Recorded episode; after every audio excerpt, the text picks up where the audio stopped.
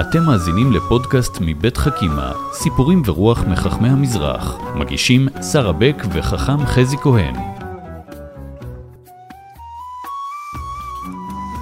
שלום, חכם חזי כהן. שלום, שרה. אה, אנחנו לצפת ולעולם הקבלה נכון. היום. עולם הקבלה, עולם היסוד, הוא עולם מאוד משמעותי בעולם היהודי, ואחת הדמויות, הדמות זה הארי. הארי הקדוש, הדמות המכוננת, עד כדי כך שתלמידי חכמים, תלמידיו נקראו גורי הארי. מהמם. הם היו כגורים ליד הארי עצמו, והארי הגיע ממצרים לצפת. ופיתוח תורת הסוד של הארי בצפת בעצם אה, שינתה במידה רבה מאוד את, אה, נכון. את עולם הרוח היהודי. לא, לא ניכנס לפרטים, היה כבר תורת סוד, הרמק היה שם, היו דברים, אבל הפרשנות של הארי פתחה עולם חדש ובאמת אה, הפצה מאוד דרמטית שלו ושל אחרים עוד לידו אה, של תורת הסוד. והסיפור שלנו הוא סיפור אה, על מפגש בינו לבין מקובל אחר. מהמם. הרב גלנטי, אברהם גלנטי, הוא כבר היה מקובל בצפת כשהארי הגיע, וכשהארי הגיע, בסך הכל היה שנתיים בצפת, צריך לדעת, הוא מאוד הסתייג. הוא היה רק שנתיים בצפת? רק שנתיים, אבל השנתיים האלה היו עצומות, באמת. מעניין. כן, כן. סוג של התפרצות עד לפטירתו של, של רוח וסוד. ועד בס- אז אמרת הוא היה במצרים. הוא היה במצרים. והוא מגיע, והרב אברהם גלנטי מתרחק ממנו, כי אה, הרב גלנטי הוא איש של צום, צומות ותעניות בכל יום במנחה או אחת לכמה ימים, במנחה הוא היה מקבל עליו צום ונכנס לתוך צום של יממה, של תפילות וקריאת אה, ד- קבלה וסוד, והארי לעומת זאת היה עושה סעודות. Mm. זה היה נראה לו מאוד זר, נראה מאוד רחוק, והארי היה עושה סעודות בעין איתם, שסמוכה לצפת, מזמין תלמידים, ועל שולחן מלא אוכל הם היו לומדים דברי סוד. מהמם. והרב גלנטי התרחק מהאיש החדש, הרב החדש מהמם. שהגיע לצפת, שנראה קצת שונה, מדבר אחרת, ובטח שלא מסתגף כמו הרב גלנטי. בדיוק. ויום אחד, כשהרב גלנטי בתפילת מנחה, עוד רגע הוא הולך לקבל עליו תענית נוספת, דפיקות בדלת, נכנס אליו אה, שליח, הוא אומר, אני השליח של הארי, הוא ביקש ממני, לא, מבקש ממך שלא תקבל עליך תענית היום. מהמם. הוא, הוא נדהם, כי זה היה סוד. איך הוא יודע? איך הארי יודע שאני מתענה ובמנחה אני מקבל, ו, ולמה הוא קורא לי, זה ולמה הוא הסיפור? מגלה את הסוד שלי, ולמה הוא אומר לי מה לעשות עם הסוד שלי, עם נכון. עצמי. ו- ולמה לא לאכול? למה לאכול? זה, הרי צום זה ההתעלות הגדולה ביותר.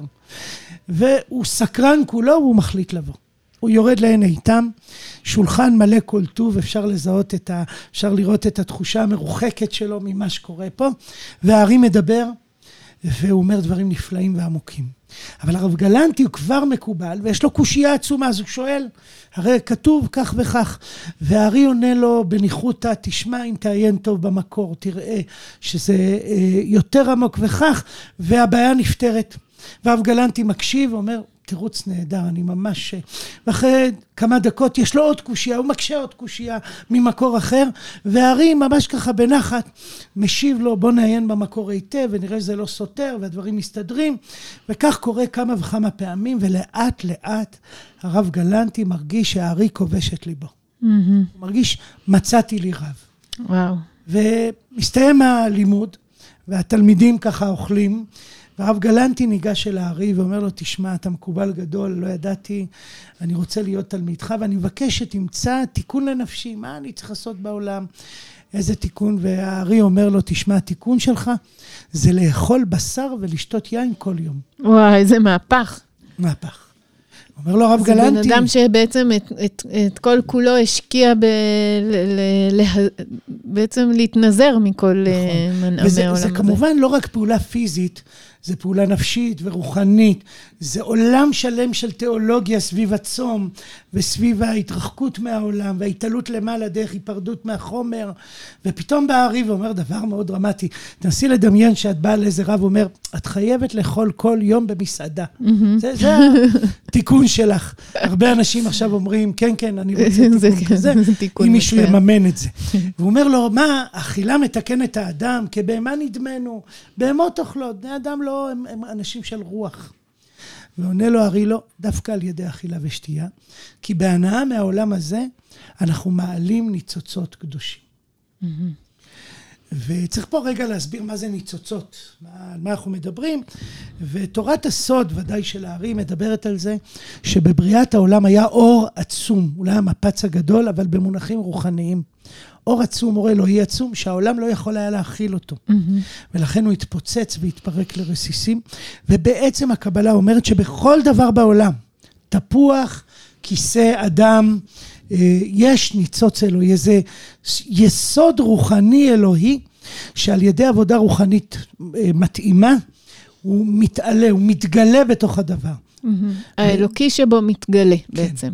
מה שמדהים זה שהאלוקי הוא לא רק בבני אדם, הוא גם בצומח וחי ודומם. זה איזושהי תפיסה שבכל דבר יש אלוהים. נסי mm-hmm. רגע לדמיין איך אתה מסתכל על העולם, כשאתה נכנס לחדר מלא כיסאות ושולחנות, אתה אומר, אלוהים נמצא פה. Mm-hmm. זו תפיסה אחרת של העולם. זו תפיסה באמת אה, מאוד uh, קולית, אני אקרא לזה. כלומר, כן. אתה כל הזמן נמצא באיזשהו קשר מתמיד עם הגבוה. נכון, נכון. ואתה כל הזמן חושב איך לתת לו לעלות, איך לתת לו להתגלות, איך לחשוף אותו, mm-hmm. לתת לו מקום. זו mm-hmm. עבודה מאוד גבוהה.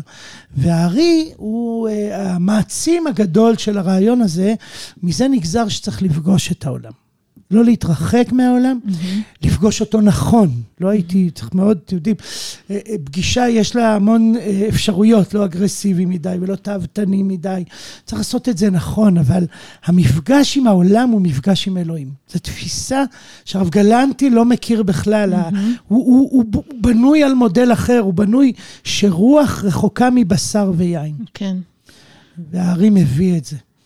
ובעיניי זה סיפור מאוד חזק על מהפך, מהפך בחשיבה, על סיפור חניכה, סיפור שבו אדם בונה לעצמו עולם, והוא אה, מרגיש שקדוש זה מנותק קדוש mm-hmm. זה למעלה, זה בשמיים, זה לא בארץ. והארי כל הזמן רוצה להוריד את זה אל הארץ. רוצה לומר שדווקא הקדושה נמצאת בחיים עצמם, במפגש עם החיים, במפגש עם אוכל, במפגש עם בשר ויין, במפגש עם בני אדם. אה, זה המקום שבו אתה יכול לפגוש את הגבוה. כן, ובאמת אה, היהדות, אה, זה מה שהיא ציפתה. לא שנתנזר מהחיים, אלא שנחיה אותם רק בעידון ובגובה. נכון. ובקשר עם, ה... עם הגבוה שלנו ושל העולם. נכון. תודה רבה, חכם חזי כהן. תודה רבה, שרה. על הסיפור הגבוה הזה, על אה, רבי יצחק אה, לוריה, הארי הקדוש, ותלמידו. אה, הרב גלנטי. הרב גלנטי. תודה רבה.